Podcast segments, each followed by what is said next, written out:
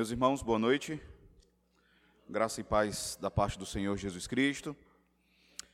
Irmãos, ah, nessa terceira palestra, eu gostaria de convidá-los a abrirem as suas Bíblias no, na carta aos Hebreus, mais uma vez. Agora no capítulo 10. Hoje à noite e amanhã, pela manhã, eu vou trabalhar a passagem do verso 19 até o verso 25.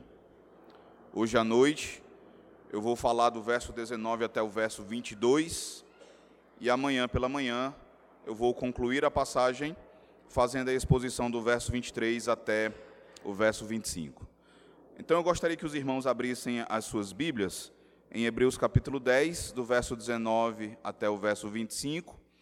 É, antes de lermos, permitam-me dizer que ao tratar sobre a maneira como a obra de Cristo ela afeta o culto, eu não pretendo me deter em questões como o que pode e o que não pode ser feito no culto. Então, essa é uma discussão a posteriori. Eu lembro de uma fala do pastor Kenneth Wisk, quando ele vai dizer que é muito difícil você discutir e entender as regras de um jogo se você não sabe o que o jogo é em si. Então, antes de a gente poder falar sobre as regras do culto, não é? ou sobre o princípio regulador do culto, a gente precisa entender o que o culto é em si, não é? Como o culto ele é enxergado por Deus e como que nós devemos enxergá-lo. Às vezes em nosso meio há muita formalidade, há muita frieza, há muita negligência em relação ao que o culto é. E a minha intenção, então, é mostrar aos irmãos, falar aos irmãos sobre como a obra de Cristo afeta o culto e como também deve mudar a maneira como nós enxergamos esse momento tão precioso, que é o momento de culto ao Senhor. Tá bom? Hebreus 10, de 19 a 25, a palavra de Deus nos diz assim: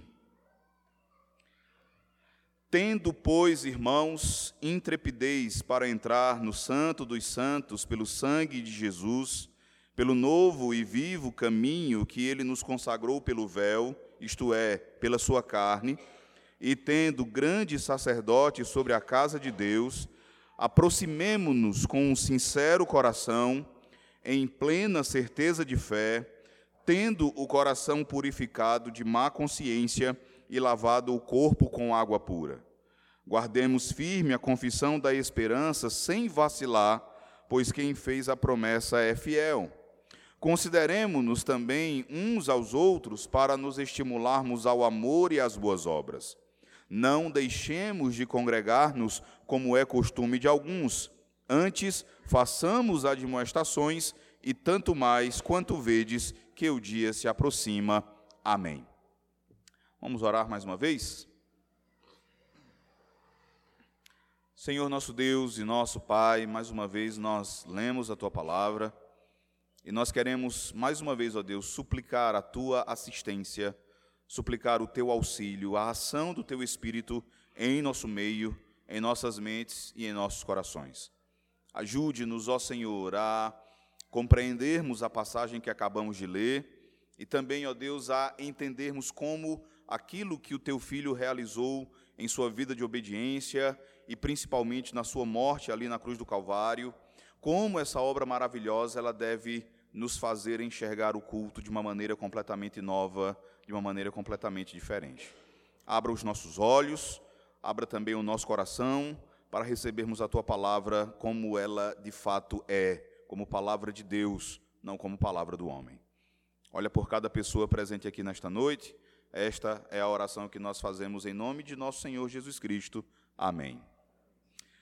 Irmãos, há alguns detalhes sobre essa carta que nós precisamos ter em mente quando nós lemos qualquer uma das passagens da carta, e principalmente a passagem que nós vamos começar a trabalhar nessa noite.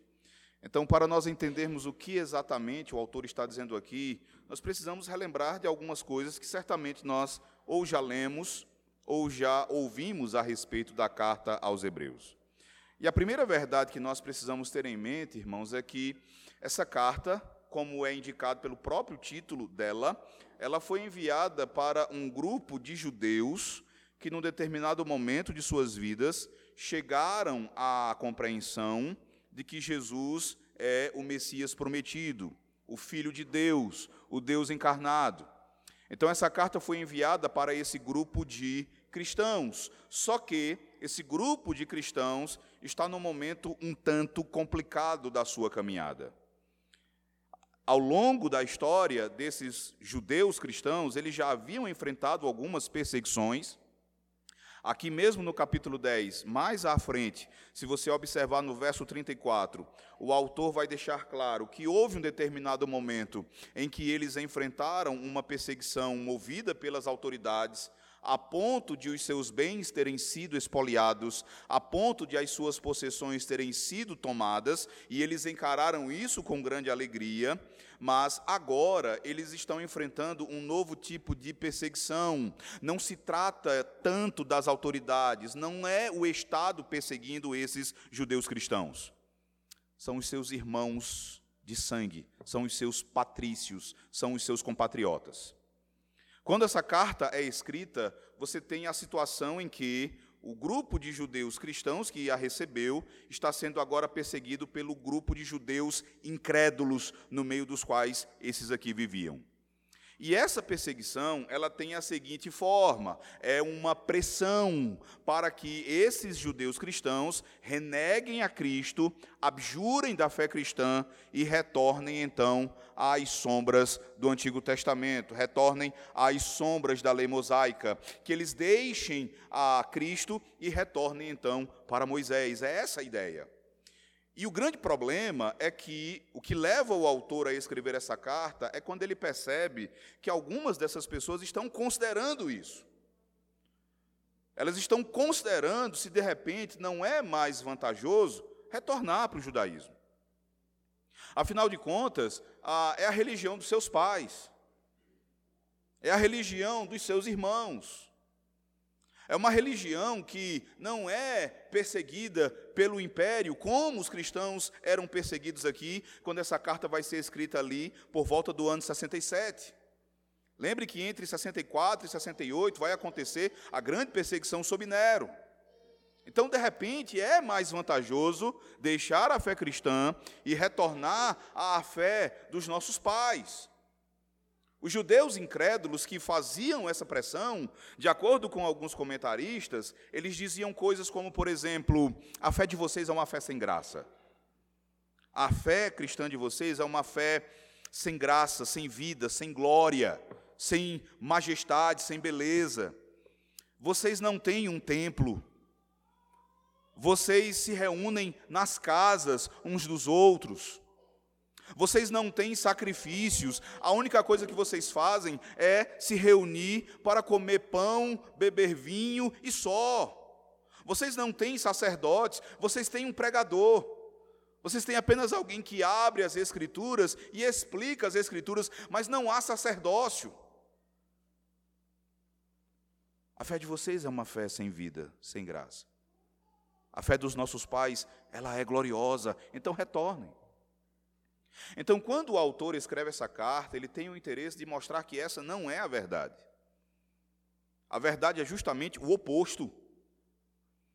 Ele deseja falar para esses cristãos, para esses judeus cristãos que estão sendo perseguidos, que a fé cristã, por causa de quem é o Senhor Jesus Cristo, ela é, na realidade, muito mais bela, muito mais gloriosa, ela, ela é muito mais a, a, viva do que a fé judaica. Ele vai mostrar que não é verdade que nós não temos um templo, nós temos um templo. É por isso que no capítulo 3 ele vai dizer que a casa de Deus agora é a igreja. Tudo começa com o próprio Filho de Deus que encarna e se torna Deus habitando no meio do seu povo e que faz agora da sua igreja essa casa, o que ele vai dizer no capítulo 3, no verso 6. Então não é verdade que nós não temos um templo, nós na verdade somos o templo. Não é verdade que nós não temos sacrifícios, nós temos sim. O que nós não temos, ele vai dizer, são aqueles sacrifícios que se repetem todos os dias e que nada resolvem. Sacrifícios que são oferecidos aí repetidamente, um após o outro, todos os dias e cada dia, e não espiam a culpa, não resolvem o problema do pecado. Nós temos um sacrifício todo perfeito, todo suficiente, que oferecido uma única vez, resolveu definitivamente o problema da nossa culpa diante de Deus. E o que nós agora apresentamos a Deus, ele vai dizer isso no capítulo 13, são sacrifícios espirituais que procedem de lábios que confessam o nome do Senhor Jesus Cristo. Então nós temos sacrifícios muito melhores. E também não é verdade que nós não temos sacerdotes, nós temos um sacerdote infinitamente melhor do que os sacerdotes falhos, imperfeitos e mortais que eram os descendentes de Levi, que eram os descendentes de Arão. Nós temos um sumo sacerdote da ordem de Melquisedeque, um sacerdote cujo sacerdócio é eterno. Então, o grande desejo dele, irmãos, é mostrar que a fé cristã, ela é maior, ela é mais gloriosa, ela é mais bela, ela é mais viva que a fé judaica. E assim, seria uma grande loucura deixar a Cristo para retornar para Moisés, deixar aquele que é maior para retornar para aquele que é menor. É por isso que volta e meia na carta você vai, você vai encontrar o autor dizendo coisas como, por exemplo, olha, depois de tudo isso aqui, importa que nos apeguemos ainda com mais firmeza às verdades que nós recebemos. Se vocês ouvirem a voz do Espírito Santo, não endureçam os seus corações. No capítulo 10, mais à frente, ele vai dizer: Meus irmãos, nós não somos daqueles que retrocedem para a perdição, mas nós somos daqueles que perseveram para a conservação da alma. Então continuem correndo, continuem caminhando, olhando para o autor e consumador da fé de vocês. Vocês estão resistindo ao pecado, mas vocês precisam resistir até o ponto do sangue, se necessário for. É por isso que ele vai adicionar essas exortações. Para que os seus irmãos não troquem aquilo que é maior e que é perfeito por aquilo que é menor e que é defectível. Em termos de estrutura, irmãos, essa carta ela também é bem interessante. Se você lembrar das cartas do apóstolo Paulo, por exemplo, Romanos e Efésios, você vai lembrar que Paulo estrutura as suas cartas de uma maneira bem simples. Quando a gente fala, por exemplo, sobre Romanos, nós dizemos que Paulo faz uma exposição teológica do capítulo 1 até o final do capítulo 11. Ele expõe o que é o evangelho, ele fala sobre a, a, depravação de toda a humanidade, sobre a doutrina da justificação pela fé, sobre a doutrina da eleição, e ele então conclui a sua sessão doutrinária no final do capítulo 11 com aquela grande doxologia. E no capítulo 12, a partir do verso 1, nós dizemos que tem início ali a chamada parte prática, ou a parte aplicativa da carta do apóstolo Paulo aos Romanos, quando ele vai dizer: Portanto, o que eu rogo a vocês, pelas misericórdias de Deus, é que diante de tudo que vocês ouviram aqui, que vocês apresentem os seus corpos como sacrifício vivo, santo e agradável a Deus. A mesma coisa o apóstolo Paulo vai fazer na sua carta aos Efésios. Ele faz uma exposição teológica a partir do capítulo 1 sobre a maneira como toda a Trindade atuou em nossa salvação. Ele passa para o capítulo 2 falando como de dois povos inimigos Deus fez um só, sobre como a sabedoria de Deus se manifestou nisso no capítulo 3, quando ele então traz a igreja e dá a igreja ao Senhor Jesus Cristo. E ele faz isso até o verso 16 do capítulo 4 de Efésios. A partir do verso 17, Paulo vai começar então a aplicar o que ele acabou de ensinar. Se desnudem do velho homem Dispam-se de tudo aquilo que é característico do velho homem e se renovem e se revistam do novo homem criado em justiça, do novo homem criado segundo Jesus Cristo, de maneira que aquele que furtava não furte mais, mas agora trabalhe para ter com que acudir ao necessitado. Aquele que mentia ou aquele que dizia aquilo que é torpe, fale agora apenas aquilo que é edificante, que é agradável aos seus irmãos. Quem tem mágoa do seu irmão, perdoe, suportem uns aos outros. Ele vai então aplicar, e ele faz isso até o final da carta. O autor aos Hebreus ele faz diferente. Essa carta, ela é escrita como uma espécie de amálgama. Ao longo de toda a carta, ele vai entrelaçar exposição e aplicação. Se você abrir, por exemplo, a sua Bíblia no capítulo 1, você vai ver o autor falando sobre a superioridade de Jesus sobre os modos revelacionais do Antigo Testamento, a superioridade de Jesus sobre os anjos, e no capítulo 2 ele já começa então a aplicar. Em virtude da superioridade de Jesus, nós devemos nos apegar ainda com uma firmeza maior às verdades que nós ouvimos. Logo em seguida, no verso 5, que foi lido aqui pelo pastor Bruno, ele vai novamente expor né, como Jesus ele é maior do que os anjos, como ele é maior que toda a criação. Ele vai falar sobre como Jesus é maior que Moisés, e no capítulo 3 ele vai então aplicar. A partir do verso 7 ele vai dizer: o que vocês devem fazer à vista de quem é Jesus, não endureçam os seus corações. Ele vai fazer isso até o final do capítulo 4. No capítulo 5 ele volta a falar sobre quem é Jesus, sobre como Jesus agora ele é maior que Abraão, ele é maior que os sacerdotes do Antigo Testamento, e ele vai fazer isso até o capítulo 6, quando ele vai então exortar os seus leitores a não apostatarem, a não darem as costas a Cristo.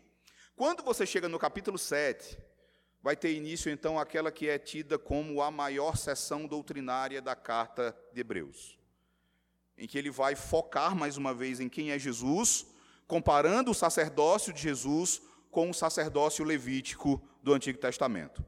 E ela é a maior sessão doutrinária porque ela vai até o verso 18 aqui do capítulo 10.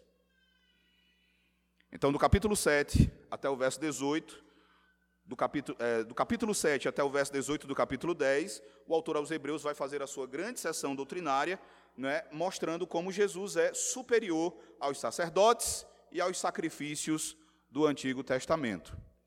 A partir do verso 19, tem início a grande aplicação. É mais uma sessão de aplicação, mas é a grande aplicação de Hebreus, porque agora vai até o final da carta. E quando ele inicia, meus irmãos, essa grande aplicação, ele começa pelo culto.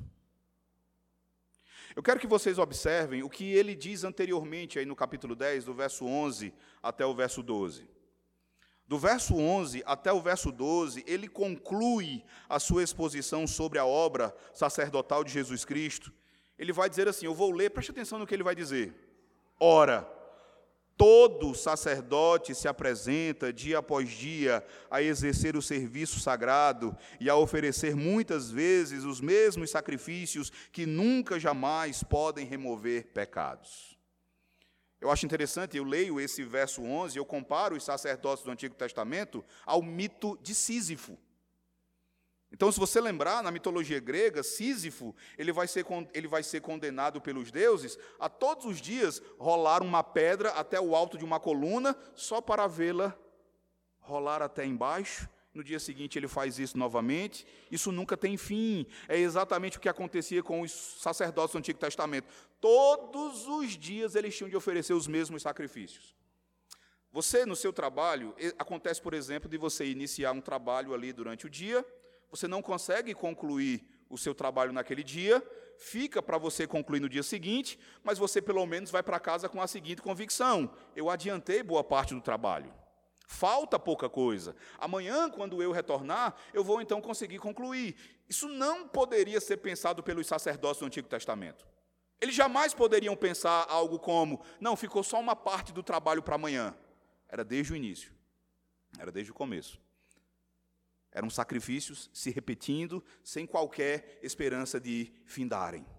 E aí ele continua: Jesus, porém, tendo oferecido para sempre um único sacrifício pelos pecados, assentou-se à destra de Deus. Esse assentou-se à destra de Deus, ele é muito interessante.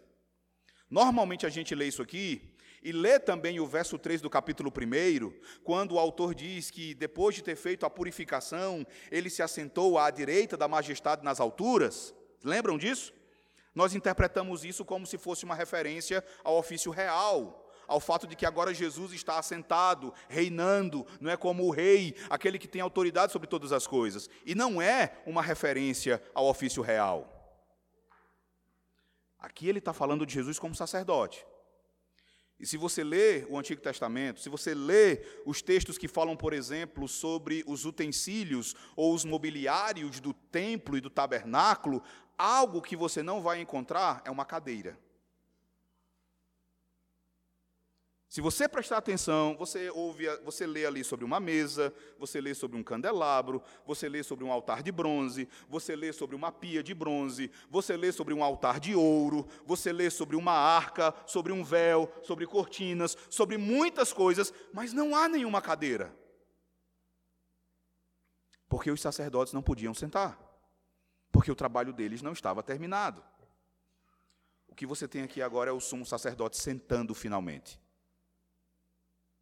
Ele senta porque terminou. Ele senta porque não há mais sacrifício a ser realizado. Não há mais sangue para ser derramado. Está concluído. É definitivo. Foi agora de uma vez por todas. O que ele vai fazer agora, ele se assenta, e o autor vai dizer no verso 13: ele vai aguardar daí em diante até que os seus inimigos sejam postos por estrado dos seus pés, porque com uma única oferta aperfeiçoou para sempre quantos estão sendo santificados. E disto nos dá testemunho também o Espírito Santo, porquanto após ter dito: Esta é a aliança que farei com eles depois daqueles dias, diz o Senhor, porei no seu coração as minhas leis e sobre a sua mente as inscreverei. Ele acrescenta também: De nenhum modo me lembrarei dos seus pecados e das suas iniquidades para sempre. Ora, onde há remissão destes, já não há oferta pelo pecado. Veja como ele começa agora o verso 19. Tendo, pois, ou seja, portanto, ele termina de expor a obra sacerdotal de Cristo, a perfeição da obra sacerdotal de Cristo, e a primeira aplicação que ele faz é sobre o culto. Agora, em virtude do que ele fez, vocês podem entrar no Santo dos Santos com intrepidez. Leia o verso 19 comigo. Ele diz assim: Vamos lá? Tendo, pois, irmãos, intrepidez para entrar no Santo dos Santos, pelo sangue de Jesus, pelo novo e vivo caminho que ele nos consagrou pelo véu, isto é, pela sua carne, e tendo grande sacerdote sobre a casa de Deus, aproximemo-nos até aí. Então vejam, meus irmãos, que de acordo com o autor, agora, e somente agora, por causa do que o nosso Senhor Jesus Cristo fez, é que nós podemos entrar no Santo dos Santos. E não apenas isso, mas nós podemos fazer isso, nós podemos entrar no Santo dos Santos com intrepidez. Ele está nos dizendo que, por causa do que Jesus fez, nós agora desfrutamos de certo privilégio. E para você entender a natureza né, ou a grandeza desse privilégio que você tem sob o Evangelho, basta que você lembre como as coisas aconteciam no Antigo Testamento. Se você lembrar de como era o culto no Antigo Testamento, você vai recordar que ali a entrada no Santo dos Santos era o momento mais aguardado do calendário religioso, do calendário litúrgico de Israel. A entrada no Santo dos Santos era a parte mais importante e o momento mais aguardado. Só que existiam alguns problemas. O primeiro problema é que não havia uma presença especial de Deus naquele tabernáculo feito por mãos humanas. O Santo dos Santos do Antigo Testamento era um lugar comum.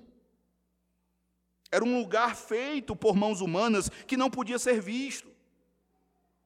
Um segundo problema é que as pessoas comuns, digamos, os membros, né, as pessoas comuns de Israel, elas não podiam entrar no Santo dos Santos.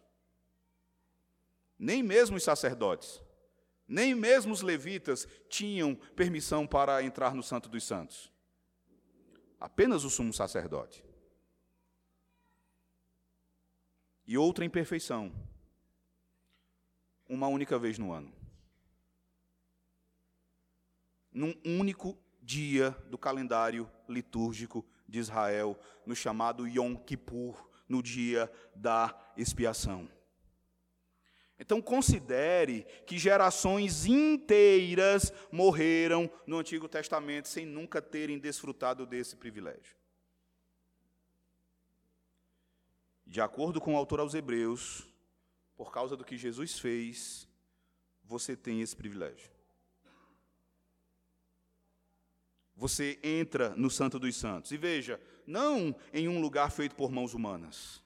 Mas como ele vai dizer nos capítulos anteriores, você entra no Santo dos Santos do verdadeiro tabernáculo, que é o tabernáculo celestial. Você entra agora na presença especial de Deus.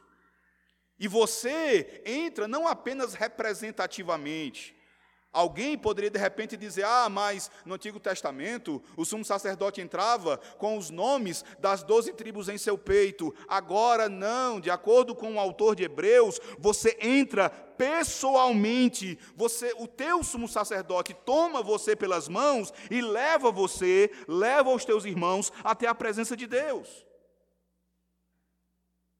Você desfruta disso experiencialmente. E não só uma vez por ano não em um único dia do ano, mas todas as vezes que vocês se reúnem diante do Pai, tendo o Senhor Jesus como teu, como o vosso bendito mediador. Todas as vezes que vocês se reúnem em culto. Irmãos, pensem por um instante no grande privilégio que hoje vocês desfrutam por causa de Jesus.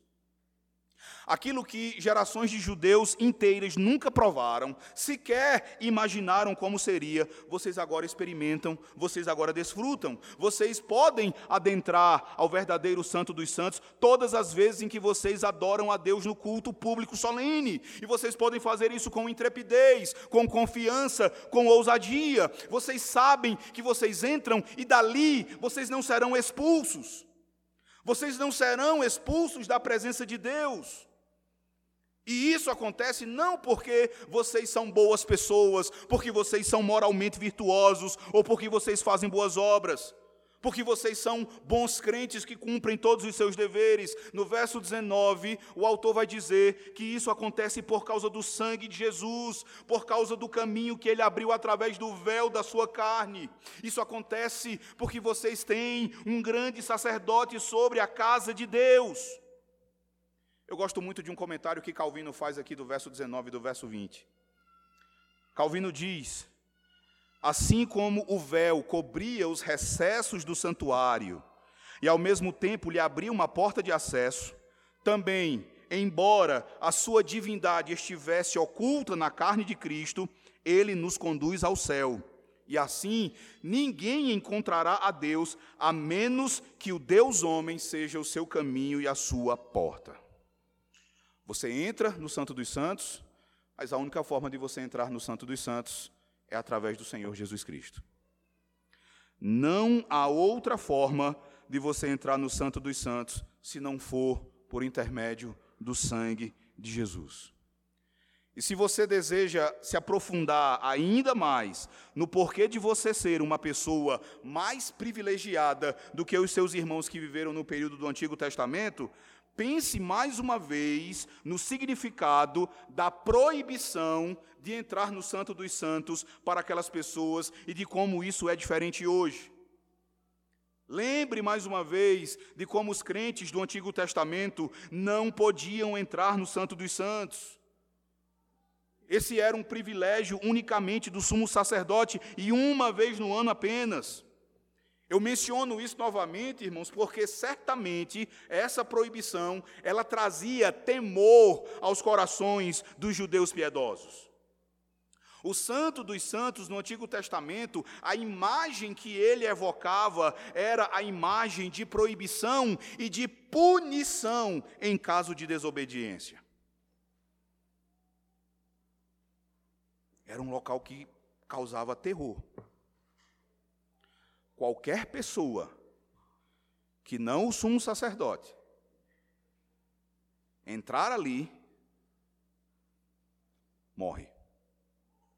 O próprio sumo sacerdote, se ele não fizesse devidamente a expiação por si e entrasse no sumo sacerdote sem ter feito a expiação por si pelos seus pecados, ele também morreria.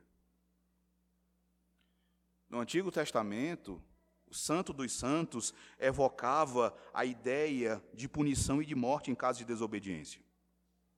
Você pode pensar então, ah, você pode imaginar o judeu piedoso e temeroso ao pensar sobre o Santo dos Santos. O teu sentimento hoje é diferente. O Santo dos Santos não evoca mais a ideia de punição para você. O Santo dos Santos hoje não é mais um local que produz medo em teu coração, diz o autor aos Hebreus. Não é mais um local proibido para os crentes. Os crentes agora, por causa do sangue de Jesus, eles têm livre acesso ao Santo dos Santos. Essa foi uma das razões pelas quais o véu se rasgou de alto a baixo, porque não há mais nenhuma proibição, não há mais nenhum impedimento. Você deve entender que não é mais a morte que aguarda aquele que entra no Santo dos Santos. O que aguarda você agora, ali no Santo dos Santos, desde que você entre ali por meio do sangue de Jesus, é um Pai amoroso que espera para ter comunhão doce e profunda com você e para comunicar a você todas as benéficas influências do seu Santo Espírito. Você não tem ali um Deus mal-humorado, vingativo, rabugento, esperando para fulminar você. O que você possui ali é um Pai amoroso, com um coração enorme e com um desejo enorme de comunhão com você. Isso, em vez de causar em você um temor servil, produz em você alegria e dá a você ousadia, como diz o autor. Uma ousadia, obviamente, que não é irreverência você tem acesso ao Santo dos Santos, nele você pode adentrar com intrepidez, com ousadia, mas essa ousadia, ela também é caracterizada um, por um santo temor. É uma ousadia reverente. Isso fica bem claro quando o autor conclui o capítulo 12. Quando ele diz que nós devemos servir a Deus, e ali é adorar a Deus com santo temor. Então, meus irmãos, esta é a maravilhosa obra do Senhor Jesus Cristo e como ela afeta o culto que nós prestamos a Deus. Por causa do sangue precioso e sem mácula dele, por causa do sangue precioso e sem mácula do Cristo de Deus, o Senhor Jesus, o Deus homem, nós, pecadores que somos, nós podemos, nós podemos entrar na presença do Todo-Poderoso Deus, o Criador de todas as coisas visíveis e invisíveis, e nós podemos fazer isso com a devida confiança de que por Ele nós seremos aceitos. Saber isso, irmãos, precisa gerar um conhecimento e uma atitude em nossos corações. O conhecimento que deve ser gerado a partir daí é o conhecimento a respeito da natureza do culto, o que é o culto que nós prestamos ao Senhor.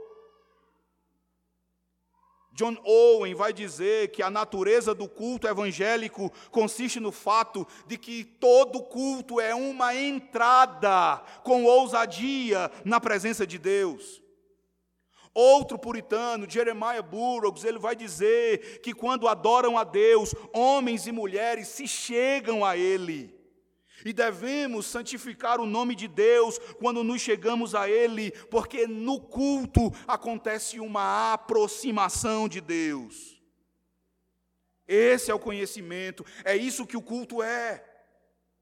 Não é só um momento qualquer da sua agenda ao longo da semana, quando no domingo você sai da sua casa e vem para cá para se reunir com os seus irmãos. Abra os seus olhos, que o Espírito de Deus faça você entender que quando você está no culto, você e os seus irmãos, vocês estão adentrando ao Santo dos Santos. E além desse conhecimento, há também uma atitude que é requerida de você. Olhe para o texto mais uma vez. E veja agora do verso 22 até o verso 25. O texto diz assim: leia comigo. Verso 22 até o verso 25 está escrito assim: leiamos. Aproximemo-nos com sincero coração, em plena certeza de fé, tendo o coração purificado de má consciência e lavado o corpo com água pura Guardemos firme a confissão da esperança, sem vacilar, pois quem fez a promessa é fiel. Consideremos-nos também uns aos outros para nos estimularmos ao amor e às boas obras, Não deixemos de congregar-nos, como é costume de alguns, antes façamos admoestações, e tanto mais quanto vedes que o dia se aproxima. Vejam quando no início do verso 22, diante do que Jesus fez e do que é o culto, o autor vai dizer: aproximemo-nos. Irmãos, nós temos um grande privilégio. Nós podemos nos aproximar de Deus nós podemos entrar na presença de Deus de uma forma especial. Aqui no verso 22, o autor, ele designa o culto por esta única palavra: aproximemo-nos. Se você lembrar, desde o Antigo Testamento, a função do culto sempre foi a de aproximar o povo de Deus. Todas as ofertas, todos os sacrifícios e holocaustos oferecidos, todas essas coisas eram meios através dos quais os adoradores poderiam se aproximar de Deus de um modo especial. Se você lembrar, o pecado, ele provocou uma terrível separação entre Deus e o homem. A salvação nada mais é do que a reconciliação, a reaproximação entre Deus e o homem, e o culto, por sua vez, nada mais é do que a intensificação ou o desfrute prático, experiencial desse relacionamento que foi restabelecido. Meus irmãos, sob o Novo Testamento, o culto ele vai ser, ele vai continuar sendo descrito como um aproximar-se de Deus agora não por meio do sangue de touro e de bodes. Essa aproximação agora é feita de uma vez por todas pelo sangue de Jesus Cristo. Eu gostaria que cada um de vocês pensasse na implicação disso aqui para a sua vida. O culto a Deus, e eu, e eu creio que nós podemos ah, ampliar a aplicação desse princípio para o nosso culto em privado e também para o nosso culto em família. Então, o culto a Deus, seja ele em privado, em família ou o culto público, é esse aproximar-se de Deus, é chegar perto dele, meus irmãos, é chegar mais junto, é chegar mais próximo de Deus. Você pode de repente dizer, mas pastor, ele está em todos os lugares, e é verdade. É verdade que nós estamos sempre na presença dEle. Toda a nossa vida é vivida corandel, é vivida diante da face dEle. Mas no culto, essa aproximação ela se torna ainda mais especial. Ela se torna ainda mais intensa. Marido e mulher podem estar próximos na mesma sala.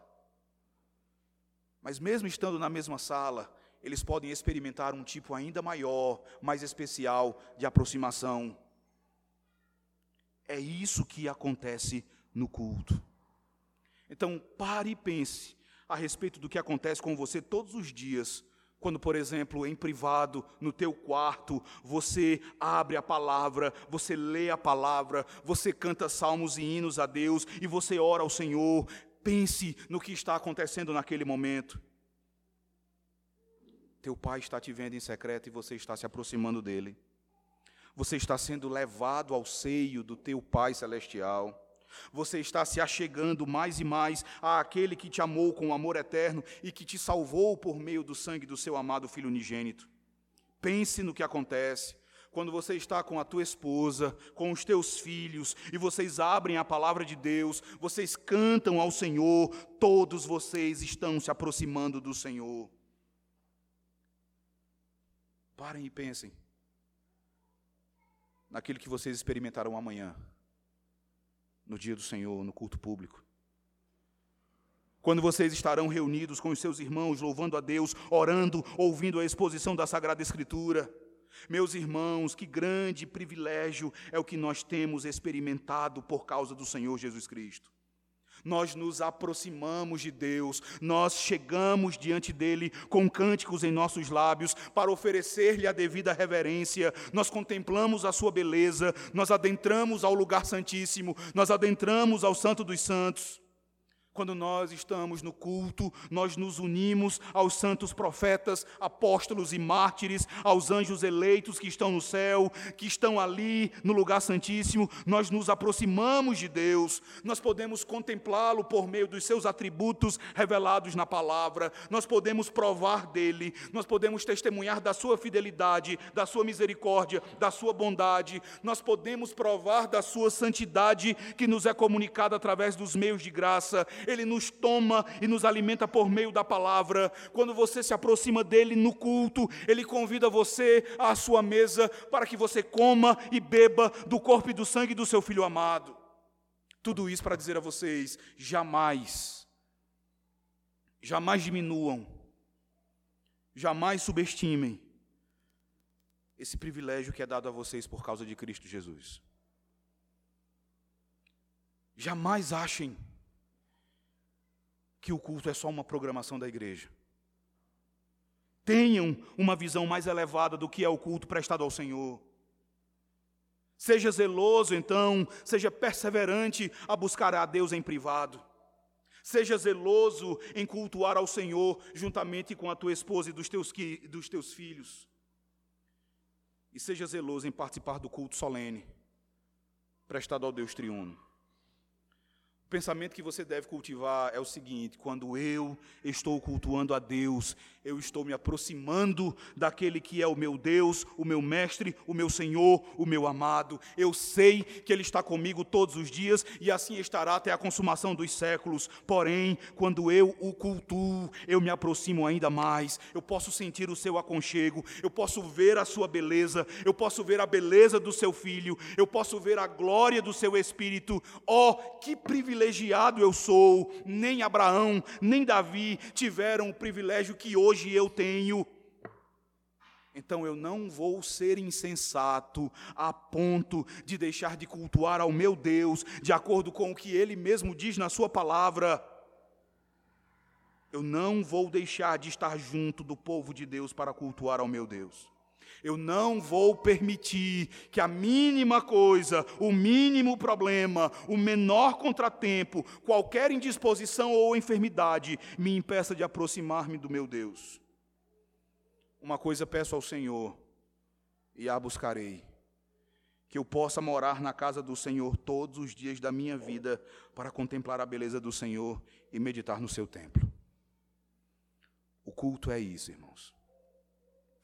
Agora, se você observar o verso 22, você vai ver que depois de dizer para nos aproximarmos, o autor aos Hebreus ele vai dizer que existem algumas coisas que são esperadas da nossa parte. Existem algumas coisas que nós devemos fazer.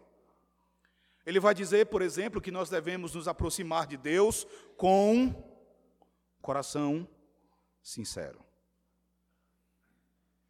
Você pode entrar no Santo dos Santos por causa do que Jesus fez, mas você deve fazer isso com um coração sincero. Isso não é uma novidade do Novo Testamento. Na verdade, isso é requerido desde o Antigo Testamento. Você pode lembrar, por exemplo, de Davi, no Salmo 51, no verso 6, quando Davi diz: Eis que te comprases, na verdade, no íntimo. Então, desde o Antigo Testamento, Deus exige isso. No Evangelho de João, no capítulo 4 e no verso 24, o Senhor Jesus vai dizer que Deus é espírito e importa que os seus adoradores o adorem em espírito e em verdade. E essa palavra, aqui traduzida como sincero, é literalmente a palavra verdadeiro. Aproximemo-nos com um coração verdadeiro o que é exigido de você, para que você desfrute desse privilégio que é o culto, é que você se aproxime de Deus sem qualquer falsidade, sem qualquer hipocrisia, mas na verdade que você se aproxime dele com um coração ansioso e desejoso por Deus. Eu gosto de algo que John Owen diz sobre essa expressão. Ele vai dizer que quando nos é exigido que nos aproximemos de Deus com um coração verdadeiro. Essa verdade, ela diz respeito à mente, ela é oposta à falsidade. Então, nós devemos nos aproximar de Deus sem qualquer culto falso, sem qualquer ato de culto que não tenha origem nas Escrituras, mas a verdade, ela também diz respeito ao coração e às afeições. Então, devemos nos aproximar de Deus sem qualquer hipocrisia.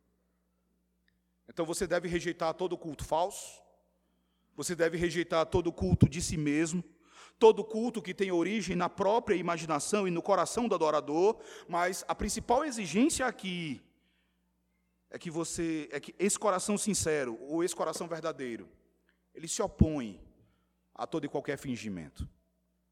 É um coração que se opõe a toda religiosidade fria e formal. É um coração que se opõe a toda a aparência falsa de piedade e de devoção a Deus. Você precisa ansiar pelo Senhor.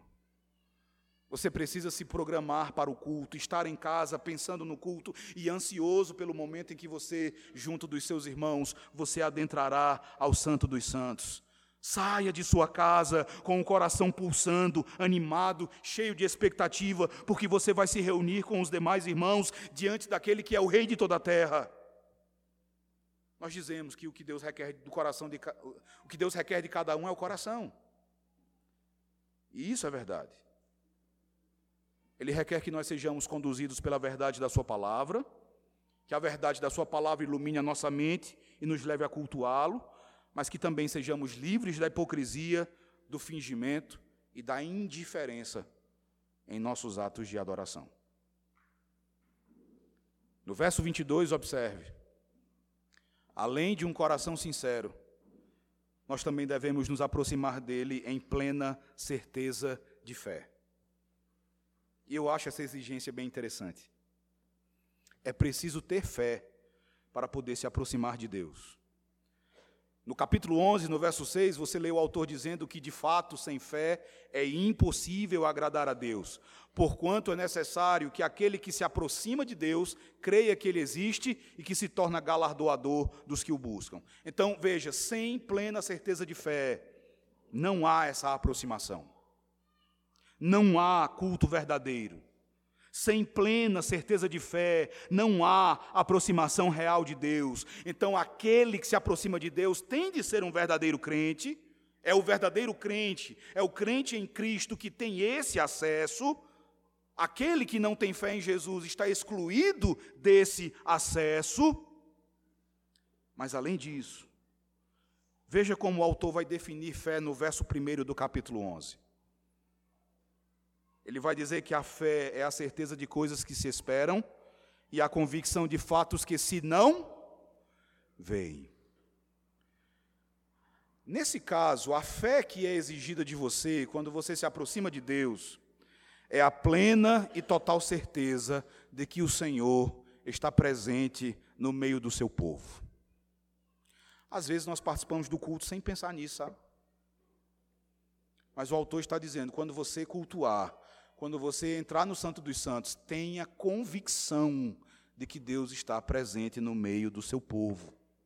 Tenha certeza de que através dos meios de graça ele vai abençoar sobremaneira o seu povo. Meus irmãos, você pode de repente olhar ao redor e os teus olhos, eles não vão ver a Deus.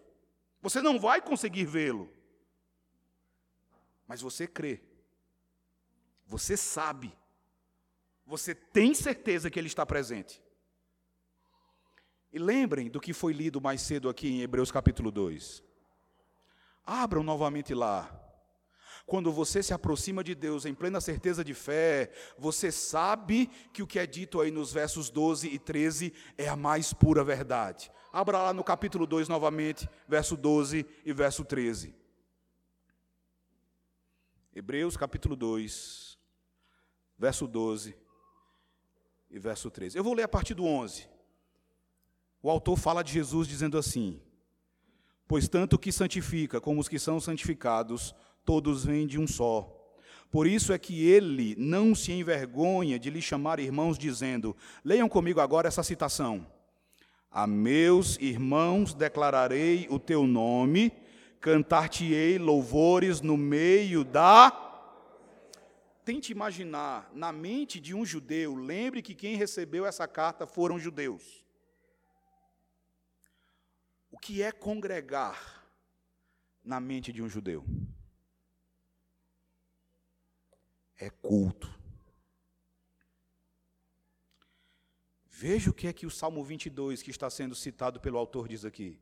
É Jesus quem fala. A meus irmãos declararei o teu nome, cantar-te-ei louvores no meio da congregação. Quando você se aproxima de Deus em plena certeza de fé, você sabe que isso de fato está acontecendo. Algo que mexeu muito comigo há alguns anos, irmãos, lendo esse texto, foi entender que no culto, nós cantamos sobre Jesus Cristo. Os cânticos que vocês têm entoado, todos são sobre Cristo. No culto, nós cantamos também a Jesus Cristo. Nós dizemos, por exemplo, digno é o cordeiro que foi morto de receber. No culto, nós cantamos sobre Jesus, nós cantamos a Jesus, mas quando você se aproxima de Deus no culto, em plena certeza de fé, você sabe que além de cantar sobre Jesus e além de cantar para Jesus, você canta com Jesus.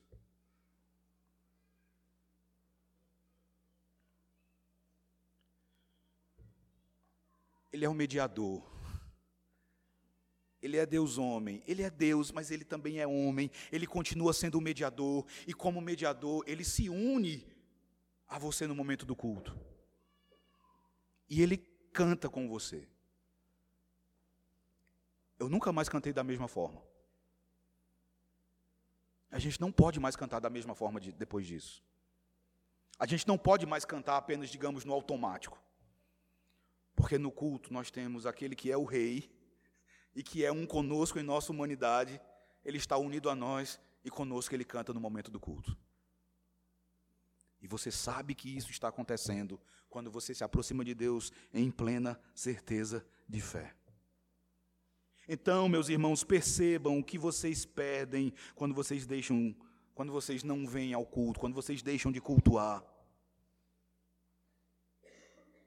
O culto, meus irmãos, não é apenas uma simples reunião social. O culto é simplesmente o momento mais importante, é o acontecimento mais importante de toda semana em todo o mundo. Não há nada mais importante que o culto. O Senhor está lá, desejoso de receber a nossa adoração. O mediador está lá, desejoso por entoar louvores ao Pai junto da congregação. Eu vou perder. Ele não tem nada melhor para fazer se não está no culto. Eu vou ter algo melhor para fazer. E por fim, ainda no verso 22. Além do coração sincero, além da plena certeza de fé, nós devemos nos aproximar tendo o coração purificado de má consciência e lavado o corpo com água pura. A linguagem aqui, ela lembra toda a preparação que era exigida para que os sacerdotes oferecessem os sacrifícios a Deus no Antigo Testamento. Se você abrir, por exemplo, a sua Bíblia em Levítico, capítulo 16, nos versículos 3 e 4, está escrito ali o seguinte: Entrará Arão no santuário com isto: um novilho para a oferta pelo pecado e um carneiro para o holocausto vestirá ele a túnica de linho sagrada, terá as calças de linho sobre a pele, cingir-se-á com o cinto de linho e se cobrirá com a mitra de linho. São estes as vestes sagradas. Banhará o corpo em água e então as vestirá. É a mesma linguagem usada pelo autor. Só que ele não deseja que você literalmente, tá? Embora seja bom, obviamente, tomar banho para vir, tá? Mas não é que você, como ato de culto, você se banhe. Essa é uma linguagem que fala de purificação do pecado. É uma linguagem que fala da importância da pureza no culto. Nós aprendemos aqui, irmãos, que dada a pureza e a santidade de Deus, aqueles que se aproximam de Deus devem ser purificados de todas as suas impurezas e da má consciência do pecado. O coração aqui diz respeito ao nosso íntimo, ao nosso ser mais interior, às, às, faculdades da nossa alma. Então, quando você deposita a tua confiança no Senhor Jesus, o sangue dele é aspergido sobre você, e assim você é, de acordo com o autor de Hebreus, você é liberto de uma consciência que te acusa e que te espeta por causa do pecado. Você tem, por causa de Jesus, uma consciência limpa, porque o seu coração foi purificado da culpa do pecado e assim você é habilitado a se aproximar de Deus com confiança. Mas essa é uma linguagem que também fala da preparação para o culto. Eu creio que aqui entre vocês seja diferente, mas ah, no Maranhão, por exemplo, ali, isso não era tão comum. Falava-se do culto, mas não se falava da importância de se preparar para o culto. Quando você lê algumas passagens do Antigo Testamento, você lê sobre essa preparação, e essa preparação, ela é descrita em termos de santificar a si mesmo para adorar a Deus. Abra sua Bíblia em 1 Samuel no capítulo 16. Abra lá. 1 Samuel, capítulo 16.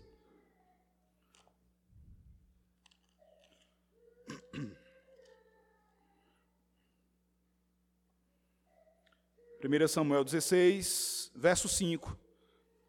Vejam como Samuel menciona o sacrifício que ele foi oferecer a Deus e como ele fala da preparação, como ele descreve a preparação que os anciãos ali de, de Belém deveriam fazer. Leia comigo o verso 5, diz assim: Respondeu ele: É de paz, vim sacrificar ao Senhor santificai-vos e vinde comigo ao sacrifício. Santificou ele a Jessé e os seus filhos e os convidou para o sacrifício. Nós aprendemos com a palavra de Deus, irmãos, que para podermos adorar a Deus, nós precisamos nos preparar para isso, e preparar-se para adorar a Deus é santificar-se para a adoração. É por isso que nós devemos nos aproximar dele com o coração purificado de má consciência e com o corpo banhado em água pura. Sobre essa questão da preparação para o culto, eu gosto muito de algo que é dito por Jeremiah Burroughs no seu livro Adoração Evangélica e eu quero compartilhar com os irmãos. Ele fala sobre a importância dessa preparação, dizendo assim: é preciso haver preparação para adorar a Deus. Porque o Deus a quem vimos adorar é um Deus grande e glorioso. E uma vez que nós lidamos com majestade tão infinita, gloriosa e temível, convém preparar-nos quando nos aproximamos dele.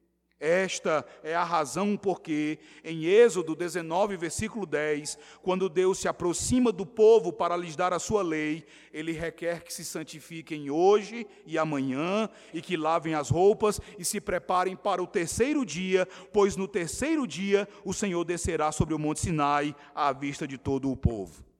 E aí ele vai fazer o que o autor aos Hebreus faz. Ele vai argumentar daquilo que é menor para aquilo que é maior. Se no Antigo Testamento era assim, imaginem então agora. E ele continua dizendo: Agora, meus irmãos, se quando Deus veio para dar a eles a lei, eles tiveram de se preparar, com certeza, nós, quando nos aproximamos para adorar a Deus por meio do Evangelho, nós também precisamos nos preparar, porque Deus está vindo. Percebam o que foi que Jesus fez com o culto prestado a Deus. Ele não só colocou um fim aos sacrifícios, aos holocaustos, às ofertas do Antigo Testamento, ele fez isso. Mas ele nos proporcionou, ele nos tomou pelas mãos e nos colocou onde nenhum judeu jamais esteve.